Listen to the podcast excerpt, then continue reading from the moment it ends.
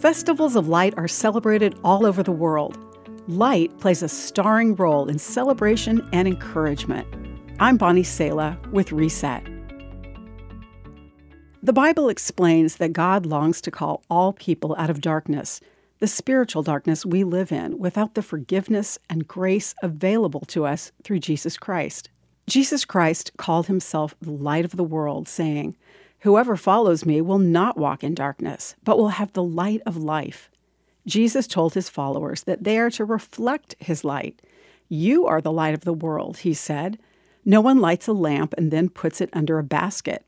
Instead, a lamp is placed on a stand where it gives light to everyone in the house.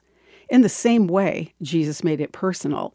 Let your light shine before others so that they may see your good works and give glory to your Father who is in heaven.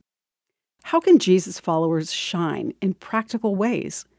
Bible teacher Sherry Worrell lets her light shine in a beautiful way when she eats in restaurants. When the server brings the meal to the table and asks if there's anything else they can get for her, Sherry replies, Well, I'm going to thank God for this food, but how can I pray for you?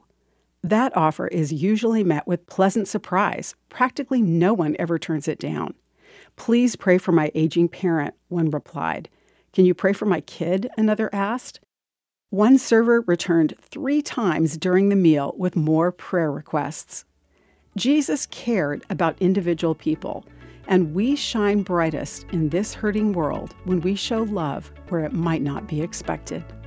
I'm Bonnie Sala with Reset.